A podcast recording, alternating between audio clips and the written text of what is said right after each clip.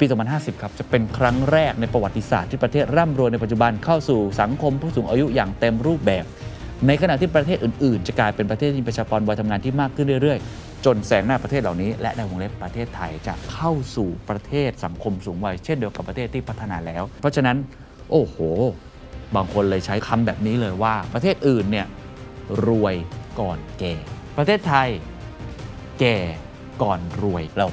มีเฮลท์ส p ปนที่ดีขึ้นไลฟ์ส p ปนที่ดีขึ้น แต่เราพร้อมจริง ๆ หรือเปล่า สังคมพร้อมจริง ๆ หรือเปล่ากับความเป็นอยู่ที่ดี และสำหรับประเทศที่พัฒนาแล้ว ผู้สูงวัยเหล่านี้จะเพลิดเพลินไปกับความเจริญรุ่งเรืองของพวกเขา ไปจนกว่าจะสิ้นอายุไข แต่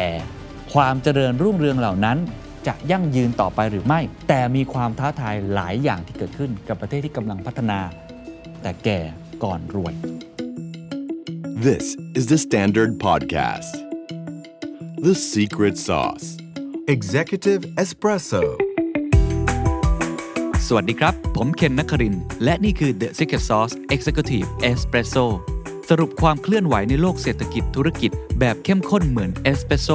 ให้ผู้บริหารอย่างคุณไม่พลาดประเด็นสำคัญ สำหรับใครที่ซื้อบัตร The Secret Sauce Summit 2023 ไม่ทันนะครับ นี่คือโอกาสสุดท้ายและข่าวดีที่สุด เพราะว่าเราหลังจากที่ขายหมดไปแล้ว 5,000 กว่าใบ เปิดให้ทุกคนได้ซื้อบัตรรับชมออนไลน์ย้อนหลังแล้วนะครับ ราคาเพียง 590 บาทผ่านทาง10 Event สิ่งที่คุณจะได้ก็คือคอนเทนต์ดี ๆ ทั้งหมดเลยจากเวที Main Stage นะครับ ทั้งในแง่ของการบันทึกเก็บไว้ หรือการที่คุณสามารถที่จะได้รับตัว framework เอากลับไปใช้ และมีเรื่องของการสรุป Key Takeaway ให้ด้วยนะครับ สามารถรับชมได้ตั้งแต่วันที่ 1 ตุลาคม จนถึงวันที่ 31ธันวาคม ซื้อบัตรได้แล้วนะครับ วันนี้ที่ 10 Event 590 บาทเท่านั้นนะครับ เมื่อโลกกำลังเข้าสู่สังคมสูงวัย ประเทศตะวันตก และอีกหลากหลายประเทศกำลังจะแก่ ในขณะที่ประเทศที่กำลังพัฒนาจะมีคนหนุ่มสาวเพิ่มมากขึ้นอำนาจในการผลิตอำนาจของเศรษฐกิจจะเคลื่อนย้ายมาสู่ประเทศที่มีกำลังคนหนุ่มสาวใช่หรือไม่ และประเทศไทยอยู่ในเฟสไหน และเราต้องปรับนโยบายของเราอย่างไร วันนี้อยากจะชวนคุยกันเรื่องระยะยาวนิดหนึ่งครับ แล้วก็เป็นเรื่องที่เกี่ยวข้องกับทุกคนแน่นอนครับ อายุไขนั่นเองครับ เรื่องประชากรศาสตร์ทำไมเรื่องนี้จึงสำคัญ ถ้าลองนึกภาพครับทุกท่านหลายทศวรรษที่ผ่านมาตั้งแต่หลังสงครามโลกครั้งที่สองเราลองสังเกตไหมครับว่ามหาอำนาจทางเศรษฐกิจ คุณดูจากตัวเลขใน G7 ก็ได้ ดูจากกลุ่มประเทศใน OECD ก็ได้ ไม่ว่าจะเป็นสหรัฐอเมริกา จีน ญี่ปุ่น เยอรมนี ฝรั่งเศส อังกฤษ อิตาลี หรือว่าในระยะหลังๆที่ผ่านมาอย่างเกาหลีใต้ หรือแม้กระทั่งสิงคโปร์ประเทศเหล่านี้ครับมีอะไรที่คล้ายๆ กันอยู่อย่างหนึ่งเป็นแฟกเตอร์สำคัญมากๆ ใช่ครับ มีประชากรวัยหนุ่มสาวครับ หรือที่เรียกกันว่า แรงงานนั่นแหละครับ มี workforce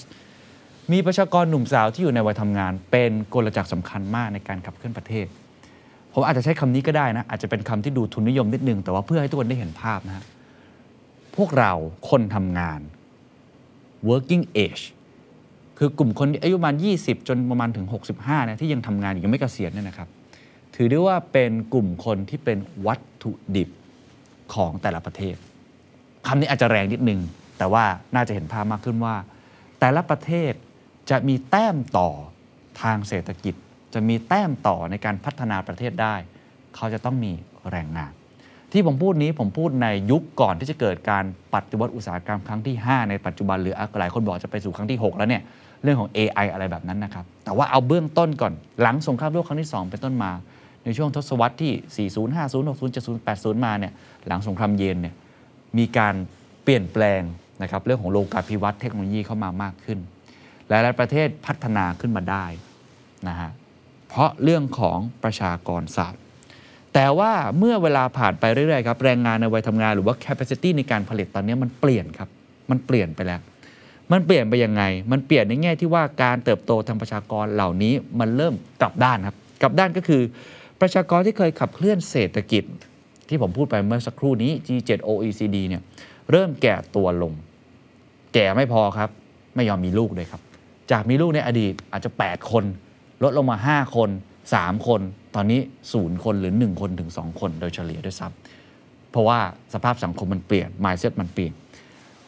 มองแบบบรรยัตยางก่อนก็แสดงว่าโอกาสทางเศรษฐกิจของประเทศเหล่านี้ก็จะหดตัวตามลงไปด้วย ผมไม่ได้นั่งเทียนคิดลอยๆครับ เพราะว่ามันมีงานวิจัย เรียกว่าเป็นรีพอร์ตชิ้นหนึ่งจาก The New York Times ที่ผมคิดว่าน่าสนใจมากเลยอยากจะมาเล่าสู่กันฟัง เพราะมันจะเกี่ยวข้องกับประเทศไทยเช่นเดียวกัน บทความนี้ใช้ชื่อว่า how vast demographic shift will reshape the world ก็คือการเปลี่ยนแปลงของประชากรศาสตร์นี้ มันจะเปลี่ยนโลกใบนี้อย่างไร ลองมาดูรายละเอียดของงานวิจัยเพิ่มเติมครับ ลักษณะของประชากรเหล่านี้จะมีการเปลี่ยนแปลงครั้งใหญ่มาก ๆ เมื่อกี้ผมกล่าวไปแล้วว่ากลุ่มประเทศที่มีรายได้สูง แล้วก็เป็นประเทศที่เคยมีประชากรหนุ่มสาวเนี่ยเริ่มแก่ใช่ไหมฮะในทางตรงกันข้ามครับ กลุ่มประเทศที่มีรายได้ต่ำ ก็คือ low income countries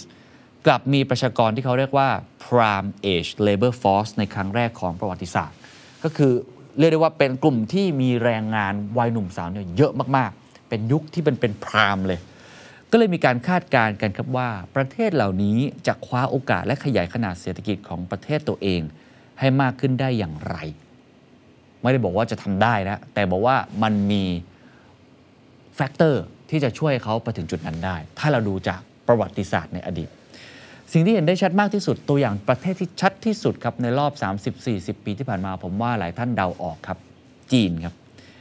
จีนเนี่ยตอนนี้เสียตำแหน่งประเทศที่มีประชากรมากที่สุดในโลกไปแล้วนะครับ ให้กับอินเดีย เพราะฉะนั้นตำราสังคมศาสตร์ที่เราเรียนตั้งแต่เด็กๆ ต้องเปลี่ยนแล้ว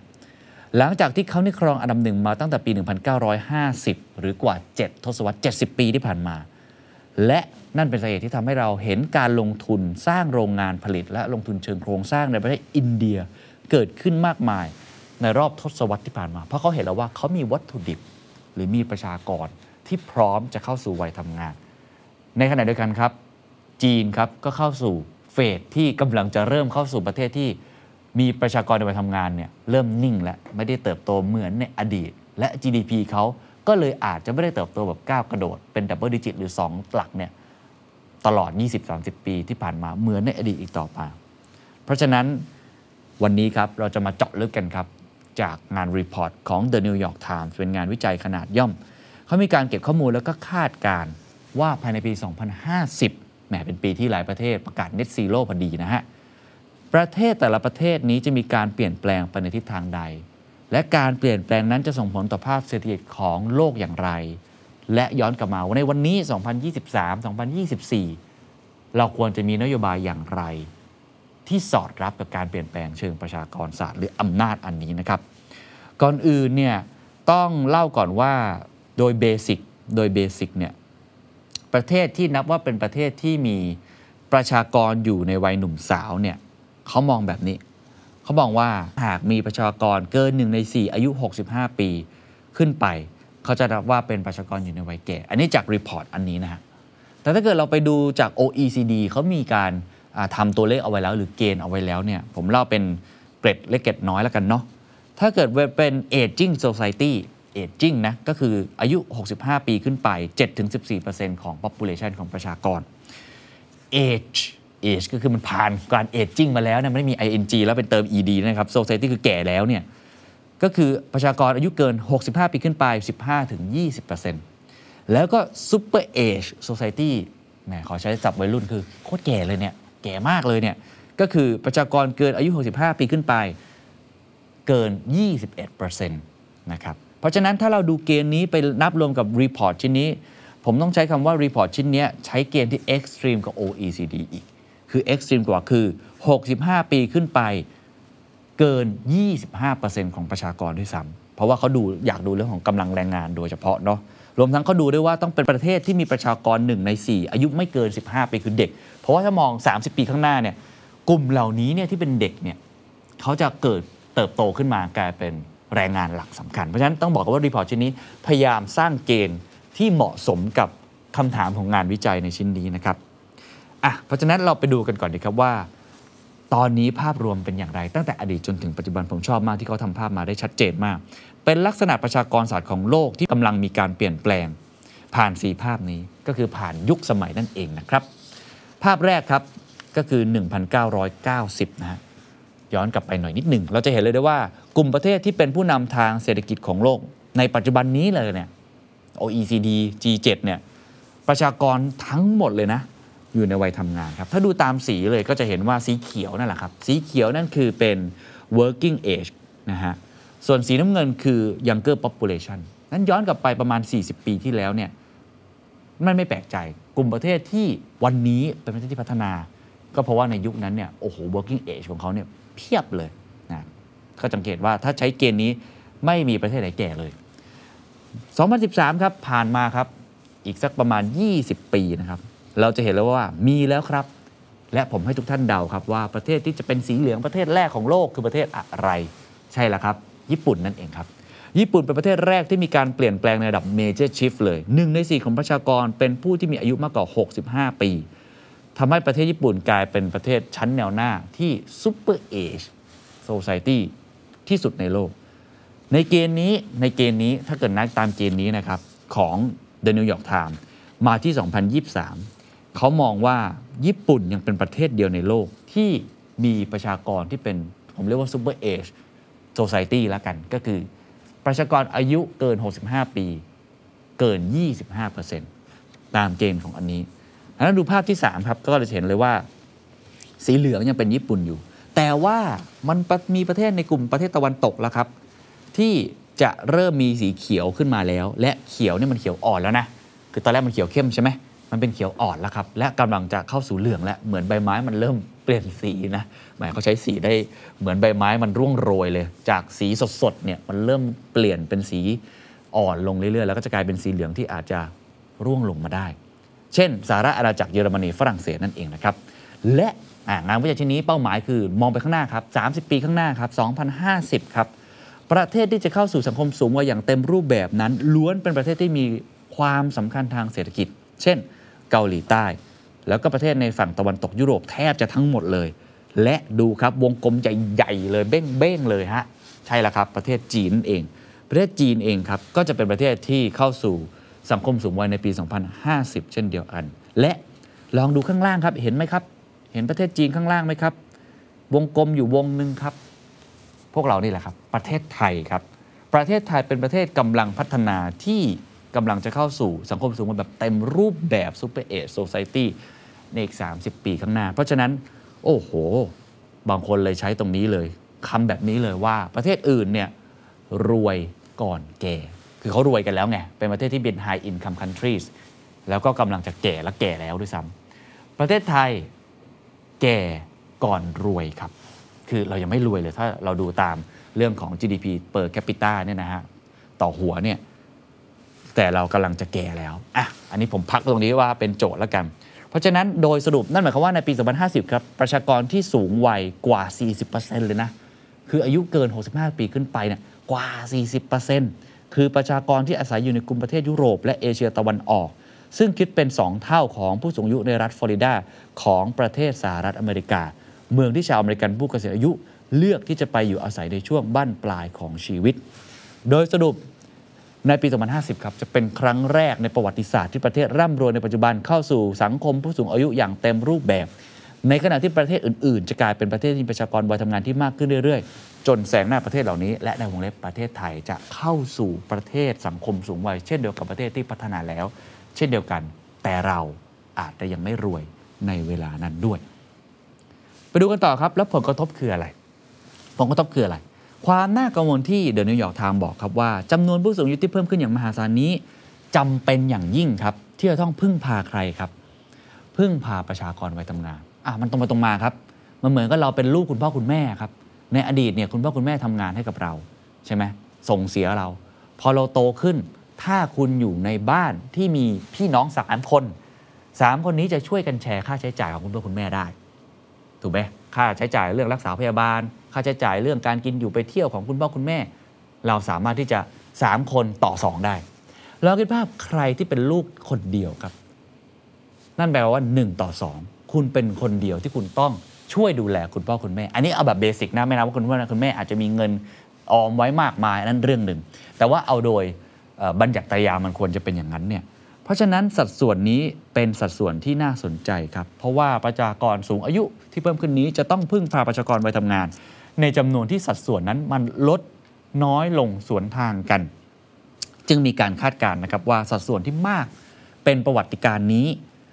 จะทำให้สิ่งที่ประเทศที่พัฒนาแล้วเคยทำกันจนเป็นเรื่องปกติ ไม่ว่าจะเป็นเรื่องของเงินบำเหน็จบำนาญเกณฑ์อายุเกษียณนโยบายการย้ายถิ่นฐานเข้าประเทศที่เข้มงวดเนี่ยจะมีการเปลี่ยนแปลงเกิดขึ้นเพื่อความยั่งยืนของการเติบโตในประเทศ และนักเศรษฐศาสตร์ครับมีการคาดการณ์และวิเคราะห์กันว่าผลกระทบเหล่านี้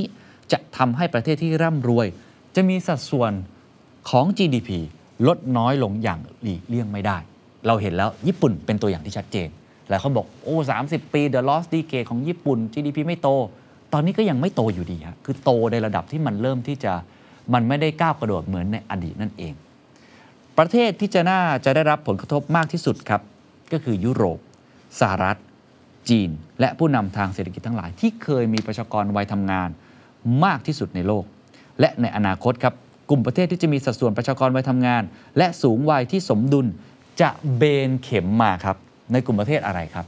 ใช่ครับเอเชียใต้นะอินเดียอย่างนี้เป็นต้นเนาะเอเชียตะวันออกเฉียงใต้แอฟริกา และกลุ่มประเทศแถบตะวันออกกลางจากการคาดการณ์ของ UN โดยการเปลี่ยนแปลงครั้งนี้ จะไม่เพียงสามารถปรับเปลี่ยนการเติบโตทางเศรษฐกิจนะครับ แต่รวมไปถึงการสร้างสมดุลของอำนาจทางภูมิรัฐศาสตร์ได้เลย อย่างไรก็ตามครับ ต้องมีวงเล็บเอาไว้นิดหนึ่งครับทุกท่านครับว่าการที่โลกของเราเข้าสู่ age society age world เนี่ยไม่ใช่เรื่องแย่ซะทีเดียว เพราะอย่าลืมครับ มันมีตัวแปรหนึ่งที่มันไม่เหมือนเดิมกับโลกใน 50 ปีที่ผ่านมา ให้ทุกท่านเดาว่าคืออะไร ใช่แล้วครับ เทคโนโลยีนั่นเองครับ ผมคิดว่าตอนนี้อาวัยผม 30เนาะ30ปลายปลายๆกลางๆเนี่ย ในอดีตคนอายุ 30 กลางๆไปปลายถือว่าแบบโอ้โหแบบผมใช้ความพูดตรงๆคือเป็นผู้ใหญ่มากเลยนะฮะแต่ในปัจจุบันเราจะเห็นเลยว่า ผู้หญิงฮะอายุ 40 หน้าเด็กมากนะหลายๆ คนถูกไหมเห็นดาราอายุประมาณเนี้ยเพราะว่าเรามีเทคโนโลยีครับในการชะลอวัยครับเทคโนโลยีทางการแพทย์ ไม่ใช่แค่ชะลออย่างเดียวทำให้เราสุขภาพดีและยังทำงานได้ ก็เลยมีใครหลายคนพูดว่าเกษียณเกิน 60-65 แล้ว ตอนนี้ดูปกติมากเลย ดูยังทำงานได้แบบเต็มประสิทธิภาพด้วย อาจจะต้องมีการเลือกอายุเกษียณนั่นหมายความว่าสุขภาพโดยรวมของโลกเรานั้น สามารถทำให้คนอยู่ได้นานขึ้น สุขภาพดีขึ้น และมีลูกน้อยลงเมื่อร่ำรวยขึ้น มันเลยมีคำสองคำครับ ที่กำลังจะเป็นคำที่ผมเชื่อว่าจะเป็น buzzword ในอนาคตแน่นอน คือ health span กับ life span สองคำนี้แตกต่างกัน life span คือคนที่อายุยืนขึ้น ซึ่งเทรนด์มันเป็นอย่างนั้นอยู่แล้ว อนาคตคนอาจจะอายุยืนเกินร้อยปีมากขึ้นนะครับ แต่ว่า 2 คือคำว่า health span ครับทุกท่าน health span คือเราต้องมีสุขภาพดีตามไปด้วย สมมุติว่าคุณมีอายุที่ยืนขึ้นก็จริง แต่พออายุ 70-80 คุณต้องนอนติดเตียงเนี่ยคุณอายุยืนไปคุณก็ไม่ได้ทำงานได้ถูกไหมคุณมีชีวิตที่อาจจะไม่ได้มีสุขภาพที่ดี health span ต้องโตตาม life span ด้วย อันนี้เป็นโจทย์ใหญ่ ผมเชื่อว่าสสสก็พูดเรื่องนี้เป็นประจำอยู่แล้ว และเรื่องนี้จะกลายเป็นเรื่องที่เป็นท็อปิกใหญ่ของโลก และรวมทั้งในประเทศไทย เพราะอย่าลืมประเทศไทยเข้าสู่สังคม aging society พร้อมๆ กันกับประเทศที่พัฒนาแล้วด้วยนะครับอะฉะนั้นเรามาดูกันครับว่า 1990 2023 แล้ว 2050 เราดูกลุ่มประเทศเลยเขาเรียกว่า largest working age share of population คือประเทศที่มีไอ้ working age คือกลุ่มประชประชากรวัยทำงานผมเชื่อว่าเป็นขุมกำลังที่จะเติบโตได้เนี่ยต่อสัดส่วนประชากรเนี่ยเป็นยังไง และถ้าเราสีครับดูสีตามนะ สีอ่อน สีอ่อน ใครดู YouTube ดูภาพตาม คือกลุ่มประเทศที่มีเขาเรียกว่าเศรษฐกิจใหญ่ที่สุดท็อป 10 ของโลก เพื่อจะได้เห็นว่ากลุ่มประเทศเหล่านี้ เป็นประเทศที่เจริญแล้ว และในขณะเดียวกันดูตามลำดับเนี่ยก็จะคือประเทศที่มีประชากรในวัยทำงานมากที่สุด 10 อันดับของโลก 1990 ครับจะเห็นเลยนะครับว่าอันดับหนึ่งคือญี่ปุ่น คือมันสมดุลมากเลย พัฒนาแล้วด้วยในขณะเดียวกันเนี่ยก็เป็นประเทศที่มีประชากรวัยทำงานเนี่ยสูงด้วยนะฮะ กาหลีใต้ เยอรมนี อิตาลี รัสเซีย สหรัฐอเมริกา ฝรั่งเศส จีน และประเทศไทยนะฮะ รวมทั้ง United Kingdom ผ่านไปครับประมาณ 20-30 ปีครับ เราก็จะเห็นเลยครับว่า ประเทศที่มีประชากรวัยทำงาน เทียบต่อประชากรทั้งหมดเนี่ยมากที่สุดในโลกคือเกาหลีใต้ครับ นั่นไม่แปลกใจที่เกาหลีใต้ใช้นโยบายที่ถูกต้องทำให้ประเทศตอนนี้เขาขึ้นมาเป็นประเทศที่มีรายได้สูงมาก อันดับ 2 คือบราซิลและโคลอมเบีย อันดับ 4 คือจีน อันดับ 5 คือประเทศไทยครับ อันดับ 6 อิหร่าน อันดับ 7 เมียนมา อันดับ 8 เวียดนาม บังกลาเทศ และอินโดนีเซีย ลองดูครับ เพราะฉะนั้นถ้าเรามองไปในอนาคตอีกประมาณ 20-30 ปีข้างหน้า ประเทศ 10 ประเทศนี้แสดงว่าเขาเป็นประเทศที่มีขุมกำลังนะครับ แต่มันอยู่ที่ว่าเขามีนโยบายที่จะผลักดันขุมกำลังนั้นได้หรือเปล่า เหมือนเรามีเงินอะแต่เราใช้เงินผิดอะเราก็จนต่อไปในอนาคตถูกไหมแต่ถ้าเรามีทุนมีเงิน แล้วเราใช้มันถูกทาง ก็มีโอกาสที่ประเทศนั้นจะเป็นอำนาจทางเศรษฐกิจได้ 2050 ครับ ดูครับ ประเทศที่มีสัดส่วนประชากรวัยทำงาน เทียบกับประชากรทั้งหมดสูงที่สุดจะเป็นแอฟริกาใต้ เมียนมา อินเดีย บังกลาเทศ ฟิลิปปินส์ปากีสถาน เคนยา อินโดนีเซีย อียิปต์ เอธิโอเปีย แต่นั่นไม่ได้หมายความว่า 10 ประเทศนี้จะเป็นประเทศที่มีรายได้สูงนะครับ ถ้าดูจากการคาดการณ์ของ The New York Times เนี่ยก็จะเห็นว่ามีแค่ประเทศเดียวเท่านั้นใน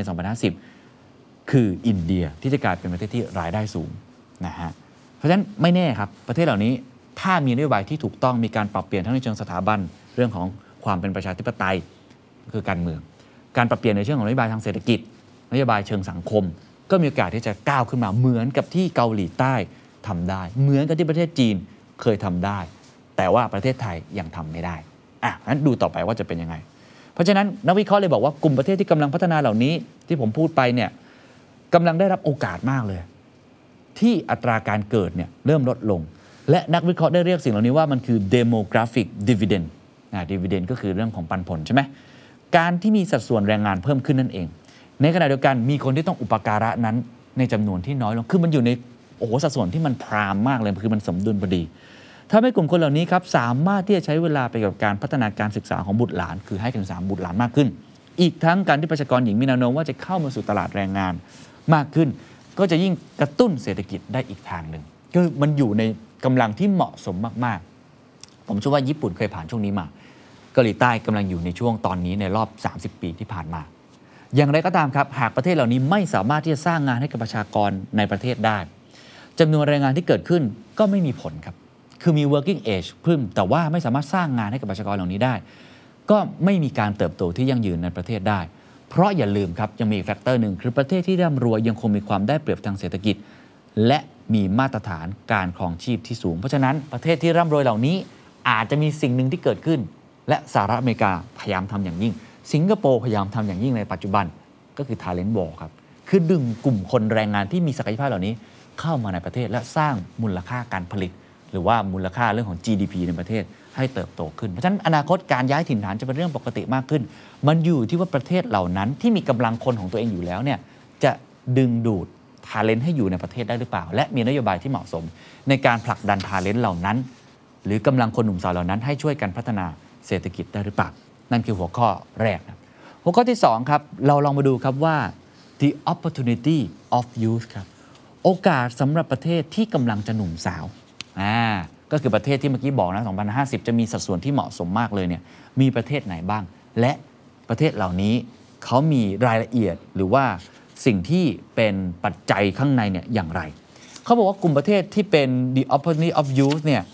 เป็นกลุ่มประเทศตั้งแต่แอฟริกา เอเชียตะวันออก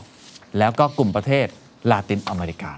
อันนี้คือมีโอกาสนะ ลองไปเจาะดูครับ ถ้าดูกราฟตามนี้ก่อนนะ กราฟก็อาจจะยุ่งนิดนึงนะฮะ แต่ว่าเพื่อทำให้เห็นภาพครับ เป็นกราฟที่บอกนะครับว่าถ้าดูข้างล่างสุดในแกน y ก็จะเห็นเลยว่า มีเด็กศูนย์คนต่อคนทำงานเนี่ยสิคนใช่ไหมและถ้าเกิดว่าขึ้นไปสูงสุดก็คือเด็ก 10 คนต่อคนวัยทำงานเนี่ยสิคนนั่นเองทั้นประเทศเหล่านี้มองไปข้างหน้าถึงปี 2050 ถ้าใครที่มีเยอะแล้วมันเริ่มลงมานิดหนึ่ง นั่นหมายความว่าวัยแรงงานของคุณเนี่ยกำลังจะสู่จุดที่เรียกว่าสมดุลนะยกตัวอย่างเช่นเขาบอกว่าอย่างอ่าแอฟริกาเอเชีย หรือโอเชียต่างๆเนี่ยถ้าเป็นประเทศที่มีสัดส่วนอ่าสัดส่วนของเด็กที่สูงนะในวันนี้นะต่อจำนวนประชากรที่ทำงานแล้วคือ 10 ต่อ 10 เลยสมมติเนี่ยอีก 30 ปีข้างหน้าเนี่ย แล้วเริ่มมีสัดส่วนของเด็กที่สมดุลมากขึ้น คืออาจจะเหลือ 5 แบบนี้เป็นต้นเนี่ยนั่นหมายความว่าประเทศเหล่านี้จะมีกำลังของกลุ่มคนวัยแรงงานที่เหมาะสม และไม่ต้องดูแลเด็กและผู้ใหญ่มากจนเกินไปอะเช่น กลุ่มประเทศแอฟริกาครับ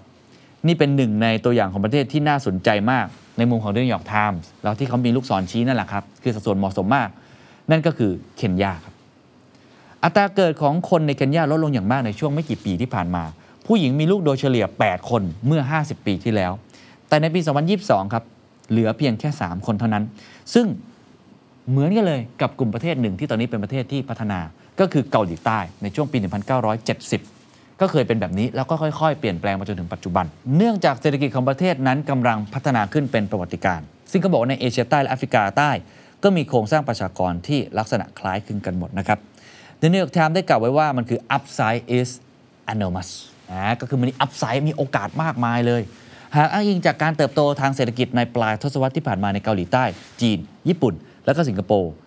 เพราะนั้นจึงมีการคาดการณ์ว่าเขาเรียกว่าเป็น best estimate เลยนะ จะมีการเติบโตเพิ่มขึ้นอย่างน้อย 1 ใน 3 ของขนาดเศรษฐกิจเดิม คือมี upside นั่นเอง หรือว่าในกลุ่มแอฟริกาในหลาย ๆ ประเทศเช่นเดียวกัน อย่างไรก็ตามครับ การเก็บข้อมูลล่าสุดพบว่าอัตราการเกิดของกลุ่มประเทศซับซาฮารันแอฟริกันมีอัตราต่ำลงอย่างมาก กว่าการคาดการณ์ของ UN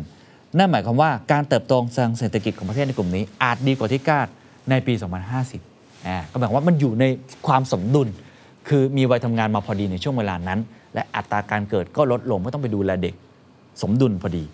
แต่ว่าครับอย่างที่ผมเล่าไปตั้งแต่ตอนต้นว่า อันนี้มันเป็นแค่กำลังหรือทุนที่คุณได้มาเป็นโอกาส แต่ถ้าคุณคว้าไม่ได้ก็ไม่พัฒนาอยู่ดีนะ การจะไปถึงจุดนั้นได้ สิ่งที่กลุ่มประเทศเหล่านี้ต้องทำครับ คือมีนโยบายที่เหมาะสม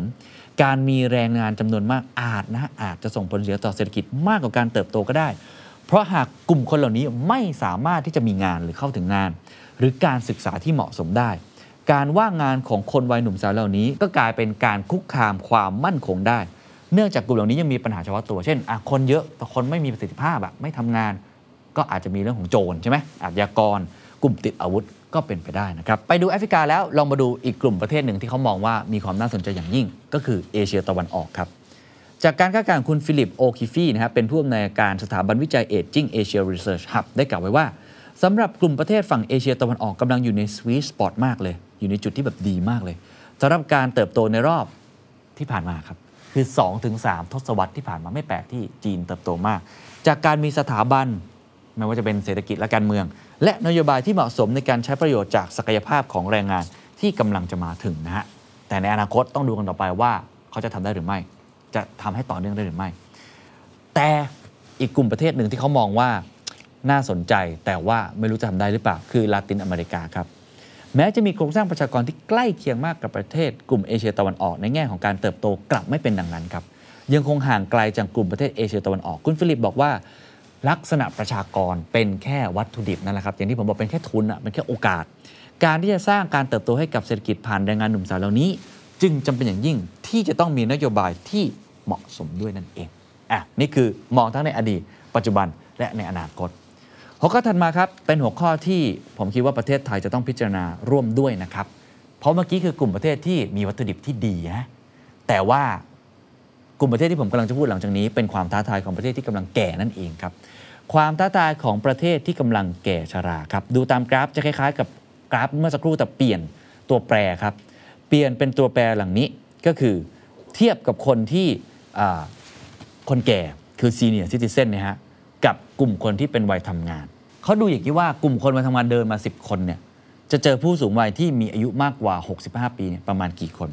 เบอร์หนึ่งในวันนี้ก็คือญี่ปุ่นครับ ถ้าดูกราฟตามสีแดงที่อยู่เด้งข้างบนบนเนาะ ญี่ปุ่นในปี 2023 นะก็คือที่ตัวเลขชี้อยู่นะครับมีแล้วลูกศรชี้อยู่เนี่ยจะเห็นว่าวัยทำงาน 10 คนเนี่ยจะเจอผู้สูงอายุมากกว่า 65 ปีขึ้นไปถึง 5 คนนะครึ่งหนึ่งเลยนะเทียบบัญญัติไตรยางศ์แรกคือทุกคนทำงาน 2 คนเนี่ยแก่ไปแล้วหนึ่งนะและปลายในปี 2050 ครับประเทศเกาหลีใต้วัยทำงาน 4 คนครับจะมีคนสูงวัยถึง 3 คนก็คือแก่ขึ้นนั่นเองสัดส่วนถ้าเราลองดูครับดูตามกราฟนะในปี 2050 นะ ฮ่องกงเกาหลีใต้ อิตาลี สเปน ไต้หวัน กรีซ สิงคโปร์ สโลเวเนีย ไทยครับ เยอรมนี China ฟินแลนด์ เนเธอร์แลนด์ แคนาดา เห็นไหมมีประเทศไทยรวมอยู่ในนั้นด้วยนะครับ ปัจจุบันครับ กลุ่มประเทศที่พัฒนาแล้ว จึงอยู่ในช่วงหัวเรียหัวต่อของการ transform เข้าสู่สังคมผู้สูงอายุ และหากประเทศเหล่านี้ล้มเหลวที่จะเตรียมรับมือกับการลดลงของแรงงานที่จะเกิดขึ้นอย่างรุนแรง และรวดเร็วเหล่านี้อำนาจทางเศรษฐกิจที่เคยมีอยู่ ก็อาจจะค่อยๆ หายไป UN คาดการว่าประเทศเกาหลีใต้และอิตาลีจะเป็น 2 ประเทศที่มีผู้สูงวัยมากที่สุด โดยการคาดการครับบอกว่าจะมีแรงงานลดลงถึง 13 ล้านคนและ 10 ล้านคนตามลำดับภายในปี 2050สำหรับประเทศจีนครับคาดการว่าจะลดลงถึง 200 ล้านคนซึ่งมากที่สุดในกลุ่มประเทศที่มีเศรษฐกิจขนาดใหญ่ โดยประเทศที่มีผลกระทบมากที่สุดครับคือเอเชีย และยุโรปนั่นเอง ถ้าดูตามกราฟคร่าวๆแล้วกันนะฮะอันนี้เป็นแต่ละประเทศเขาแบ่งมาให้ประมาณ 4 ประเทศ สีเขียวคือประชากรในกลุ่มไปทำงาน สีเหลืองคือคนที่มีอายุเกิน 65 ปีขึ้นไปคือคนแก่นะครับแล้วก็สีน้ำเงินคือคนเด็กหนุ่มสาวนั่นเอง แล้วเจนเลยว่าอย่างประเทศเกาหลีใต้นะ 2023 เนี่ย คนที่วัยทำงาน 36 ล้านคน 2050 จะเหลือแค่ 24 ล้านคน คนแก่ครับ จาก 9.5 จะเป็น 18 เลยนะ เพิ่มขึ้นเท่าตัว แล้วก็คนเด็กฮะ 5.8 จะลดเหลือ 3.8 ก็คืออัตราการเกิดมันไม่ได้เพิ่มขึ้นตาม ญี่ปุ่นครับ 72 ล้านคนในวัยทำงานในวันนี้ จะเหลือเพียง 53 ล้านคนลดลงหวบเลยนะ แล้วก็กลุ่มคนแก่เนี่ยเนื่องจากเขาแก่มานานแล้ว ก็เลยจะไม่เพิ่มขึ้นตามมากนะก็คือ 37 เป็น 39 ล้าน แล้วก็กลุ่มเด็กนะฮะก็คือ 14 ล้านไปสู่ 12 ล้านนั่นเอง อิตาลีสเปนก็จะมีกราฟที่คล้ายๆกัน 4 ประเทศเนี้ยมีแนวโน้มคล้ายๆกัน 1. ประชากรที่เป็นผู้สูงวัยนะฮะจะเพิ่มขึ้น 2. ประชากรวัยทำงานจะลดลง และ 3. เด็กเกิดใหม่จะไม่ได้เพิ่มขึ้นและจะลดลงด้วยซ้ำอันนี้เป็นโจทย์ใหญ่ เพราะฉะนั้นเป็นโจทย์ใหญ่มากๆ เขาเลยบอกว่ามีแรงเสียดทานจากการปรับเปลี่ยนนโยบาย เหมือนกันกับประเทศวัยหนุ่มสาวที่ต้องจัดการกับปัญหาดังกล่าว ผู้เชี่ยวชาญก็เลยบอกอย่างนี้ว่า ต้องมีการเปลี่ยนแปลงนโยบายที่กระทบแน่ๆคือ 1. การให้เงินบำเหน็จบำนาญผู้สูงวัย 2. นโยบายการรับคนเข้าเมืองเพราะกลุ่มคนวัยทำงานคงไม่พอ ถ้าดูประเทศไทยชัดเจนครับ ในรอบ 30 ปีที่ผ่านมา เรามีกลุ่มคนคนหนึ่งกลุ่มหนึ่งชัด ๆ มากเลยครับ ที่เข้ามาเป็นแรงงานของเราใช่แล้วครับ แรงงานต่างด้าวครับ เพราะแรงงานเดิมของประเทศไทยไม่ทำงานเดิมๆแล้ว ไม่ทำงานที่แรงงานต่างด้าวทำงานที่เป็นแรงงานที่หลายคนบอกเป็นแรงงานของคนฐานรากนั่นเอง ในโรงงานบ้าง เป็นคนที่อยู่ตามท้องถนนต่างๆนะฮะและต้องมีการคิดถึงว่า aging society หรือ age society นี้ ควรจะมีกฎระเบียบของสังคมอย่างไร แน่นอนครับ การเปลี่ยนแปลงนั้นไม่ง่ายเลย ยกตัวอย่างเช่น ที่ชัดเจนมากแล้วผมว่าเป็นข่าวข่าวหนึ่งที่ควรจะจับตามอง เพราะว่าประเทศอื่นๆ อาจจะโดนลักษณะคล้ายๆ กัน ฝรั่งเศสครับฝรั่งเศสมีข่าวอะไรครับ ในรอบประมาณ 6 เดือนที่ผ่านมา แล้วก็เกิดการประท้วงตลอดเวลาผมไปปารีสในช่วงเวลานั้นพอดีก็มีข่าวนี้นะฮะใช่แล้วครับ คือการประท้วงของกลุ่มคนที่มีได้เงินบำเหน็จบำนาญหรือการเกษียณที่ยืดอายุออกไปนั่นเอง เขามีการออกกฎหมายในการเพิ่มอายุของการเกษียณอายุจาก 62 ปีเป็น 64 ปี เพิ่มขึ้นมาอีก 2 ปีครับ คนนับล้านไม่เห็นกับนโยบายดังกล่าวทำไมครับ คือง่ายๆว่า 62 ปีเนี่ยถ้าเกิดคุณเกษียณเนี่ยประเทศฝรั่งเศสเนี่ยมีสวัสดิการผู้สูงอายุค่อนข้างดีนะคุณเกษียณปุ๊บคุณรับเงินเกษียณได้เลย แต่กลายเป็นว่าคุณขยายออกไป แกลบ2 ปีนี้คุณยังต้องทำงานอยู่นั่นเองฮะเขาเลยไม่ค่อยพอใจในเรื่องตรงนี้ นะครับ แต่เหตุผลที่มาคงต้องปรับตรงไปตรงมาครับ เพราะว่าถังแตกไม่มีเงินมาจ่ายเรื่องของสวัสดิการเหล่านี้ให้กับผู้สูงอายุนั่นเอง ผู้เชี่ยวชาญยังได้ความเห็นนะครับว่าในส่วนนโยบายของคนเข้าเมืองนั้น ควรจะมีการออกแบบใหม่เพื่อจำนวนประชากรวัยทำงาน และสูงวัยในปริมาณที่เหมาะสมกันในแต่ละพื้นที่ แต่ในขณะเดียวกันอาจจะทำให้แรงเกิดแรงสนับสนุนของพรรคการเมืองฝ่ายขวาที่มากขึ้นเรื่อย ๆ จากนโยบายการเปิดประเทศให้มีการถ่ายเททางประชากรอย่างเสรีมากขึ้นอันนี้ 10 ปีที่ผ่านมาครับ ถ้าใครได้เคยคุยกับอาจารย์สุชาติบำรุงสุข ได้ดูบทสัมภาษณ์ที่ผมเคยสัมภาษณ์ชัดเจนครับ ฝ่ายขวาจัดพรรคการเมืองที่เป็นขวาจัด หรือว่าเป็นแบบ right wing มาก ๆ เลยเนี่ย ตอนนี้กำลังครองอำนาจเพิ่มมากขึ้นเรื่อยๆมีอิทธิพล นั่นแสดงว่ามีประชากรที่เห็นด้วยกับฝ่ายขวาจัด ฝ่ายขวาจัดเห็นด้วยกับนโยบายอะไรมากที่สุดที่สอดคล้องกับสิ่งที่เราพูดกันในวันนี้ใช่แล้วครับ ปิดประเทศครับอเมริกันเฟิร์สนั่นแหละครับของของสหรัฐอเมริกาที่ทำให้ ทรัมป์นั้นได้รับการเลือกตั้งทรัมป์จะเป็นคนยังไงเรื่องหนึ่งนะครับ แต่ที่ชัดเจนมากที่สุดผมไปสหรัฐอเมริกาในช่วงเวลานั้นด้วย ชัดเจนมากที่สุดก็คือ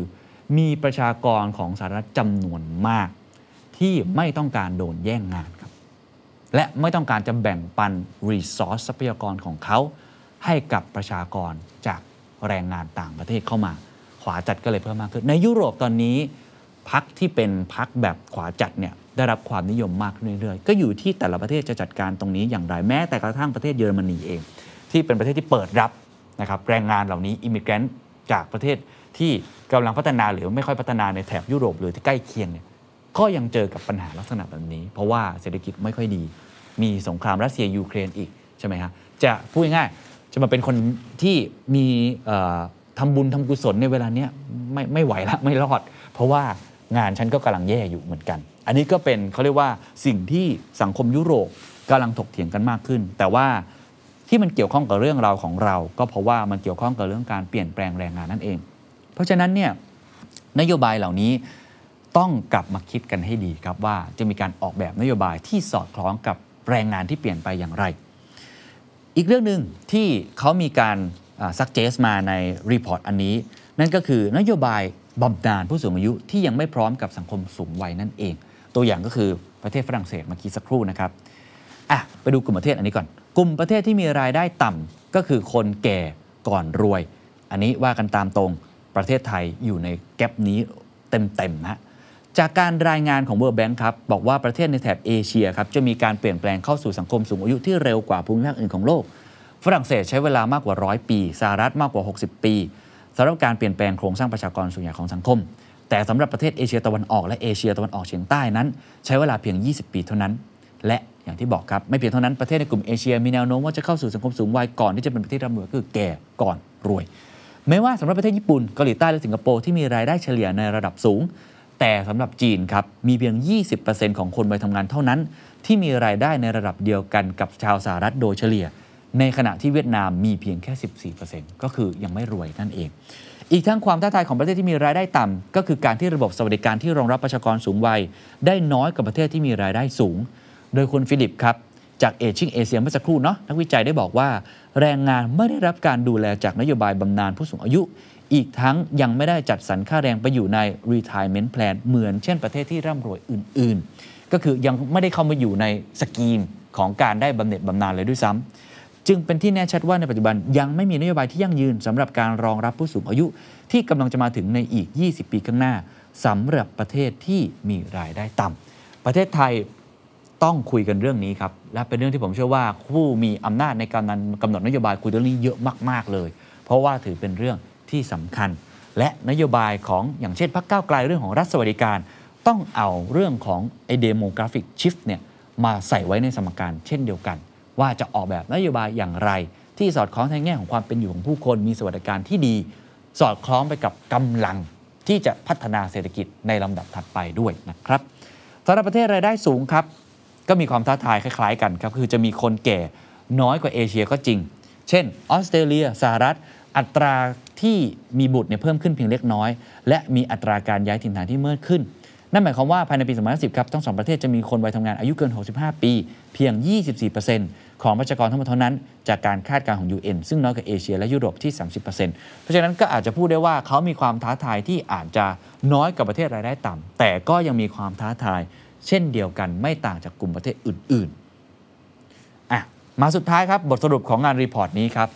เขาถามว่าพวกเราจะชนะธรรมชาติของอายุไขได้แล้วนะในตอนนี้นะคือเรามีเฮล t h ส p ปนที่ดีขึ้นไลฟ์ส p ปนที่ดีขึ้น แต่เราพร้อมจริง ๆ หรือเปล่า สังคมพร้อมจริง ๆ หรือเปล่า กับเฮล t h ส p ปนและไลฟ์ส p ปนที่มากขึ้น เราพร้อมจริงหรือเปล่ากับความเป็นอยู่ที่ดี ผมใช้คำว่า well being span แล้วกัน มันโตตามหรือเปล่าทั้งในแง่ของความเป็นอยู่เชิงรายได้ ความเป็นอยู่เชิงความเป็นอยู่จริง ๆ ที่สอดคล้อง ดรมิสกิล่าครับ Director of the Max Planck Institute for Demographic Research แล้วก็เป็นอาจารย์สาขา Social Data Science ของมหาวิทยาลัย University of Helsinki กล่าวทิ้งท้ายในงานวิจัยชิ้นนี้ว่า พวกเราสามารถที่จะยืดอายุขัยของมนุษย์ให้ยืนยาวออกไปได้ เราลดอัตราการตายจากโรคร้ายที่พรากชีวิตผู้คนก่อนวัยอันควรไปได้ เราแม้แต่ทำให้การมีบุตรนั้นกลายเป็นทางเลือก ไม่ใช่การบีบบังคับจากโครงสร้างสังคมได้ ผู้คนไม่เพียงอายุยืนขึ้นเท่านั้น แต่พวกเรายังมี health หรืออยู่ได้อย่างมีสุขภาพที่ดีขึ้นตามไปด้วย มีชีวิตที่เรา active มากขึ้นทำอะไรหลาย ๆ อย่างมากขึ้น productive ได้เหมือนเดิม และสำหรับประเทศที่พัฒนาแล้ว ผู้สูงวัยเหล่านี้จะเพลิดเพลินไปกับความเจริญรุ่งเรืองของพวกเขา ไปจนกว่าจะสิ้นอายุไข แต่ความเจริญรุ่งเรืองเหล่านั้นจะยั่งยืนต่อไปหรือไม่ นโยบายและการตัดสินใจของภาครัฐ จะเป็นส่วนสำคัญในการกำหนดอนาคต ของสังคมผู้สูงอายุ ประเทศที่พัฒนาแล้วแน่นอนอย่างที่บอกเมื่อกี้ ความเจริญรุ่งเรืองของพวกเขา สังคมผู้สูงอายุเขาจะเพลิดเพลินไปกับสิ่งที่ได้มา เพราะเขารวยก่อนแก่ แต่มีความท้าทายหลายอย่างที่เกิดขึ้นกับประเทศที่กำลังพัฒนา แต่แก่ก่อนรวย ประเทศที่พัฒนาแล้วอาจจะมีความท้าทายในเชิงที่อำนาจทางเศรษฐกิจจะรักษาต่อไปอย่างไร เมื่อมันไม่ได้เติบโตแบบก้าวกระโดดในอดีต และวัตถุดิบของเขาไม่ได้เหมือนเดิม เขาก็ต้องเอาแบบนโยบายแบบหนึ่ง เพื่อรักษาอำนาจในการผลิตของเขาไว้ ให้เป็นกลุ่มประเทศที่ยังที่มีอำนาจอยู่ กลุ่มประเทศกำลังพัฒนาโดยเฉพาะประเทศไทยตรงนี้ผมว่าโจทย์คือตรงนี้เลย จะทำอย่างไรที่เราแก่ก่อนรวย นโยบายอะไรจะมีความสำคัญ คุณฟิลิปจึงได้ทิ้งท้ายเอาไว้นะครับ ว่าแม้ว่าเราจะคาดการณ์ได้ว่าอนาคตของโครงสร้างประชากรศาสตร์จะเป็นอย่างไร เพราะเรื่องของอายุมันเป็นเรื่องของเวลา และเวลามันค่อนข้างจะเห็นภาพชัดเจนของการเปลี่ยนแปลง แต่การกำหนดว่าสังคมในอนาคต จะมีหน้าตาแบบไหนนั้น มันขึ้นอยู่กับนโยบายของภาครัฐ และการเปลี่ยนแปลงเชิงพฤติกรรมของสังคม โดยสรุปครับ ประชากรศาสตร์ คือสิ่งที่เราพอที่จะคาดการได้ และมี prediction ที่ชัดเจน เราเห็นแล้วในวันนี้จากงานรีพอร์ตชิ้นนี้ ว่าในอนาคตแต่ละสังคม จะมีขุมกำลังเปลี่ยนแปลงไปอย่างไร แต่สิ่งที่เราออกแบบเองได้ครับ และเราต้องออกแบบเพื่อรับมือกับสถานการณ์ที่เปลี่ยนแปลงนี้ กับโจทย์ที่แต่ละประเทศไม่เหมือนกัน นั่นก็คือนโยบายของพวกเราเอง นโยบายของภาครัฐ นโยบายของภาคเอกชน นโยบายของแต่ละชีวิตของคน พฤติกรรมของสังคมจะเป็นตัวเชฟว่าประเทศไหนจะสามารถ โอบรับความเปลี่ยนแปลงของการเปลี่ยนแปลง เชิงประชากรศาสตร์ได้ และทำให้ประเทศของตัวเองนั้น สามารถพัฒนาขึ้นมาได้ และมีความเจริญรุ่งเรือง ร่วมกันของคนทั้งสังคม สวัสดีครับ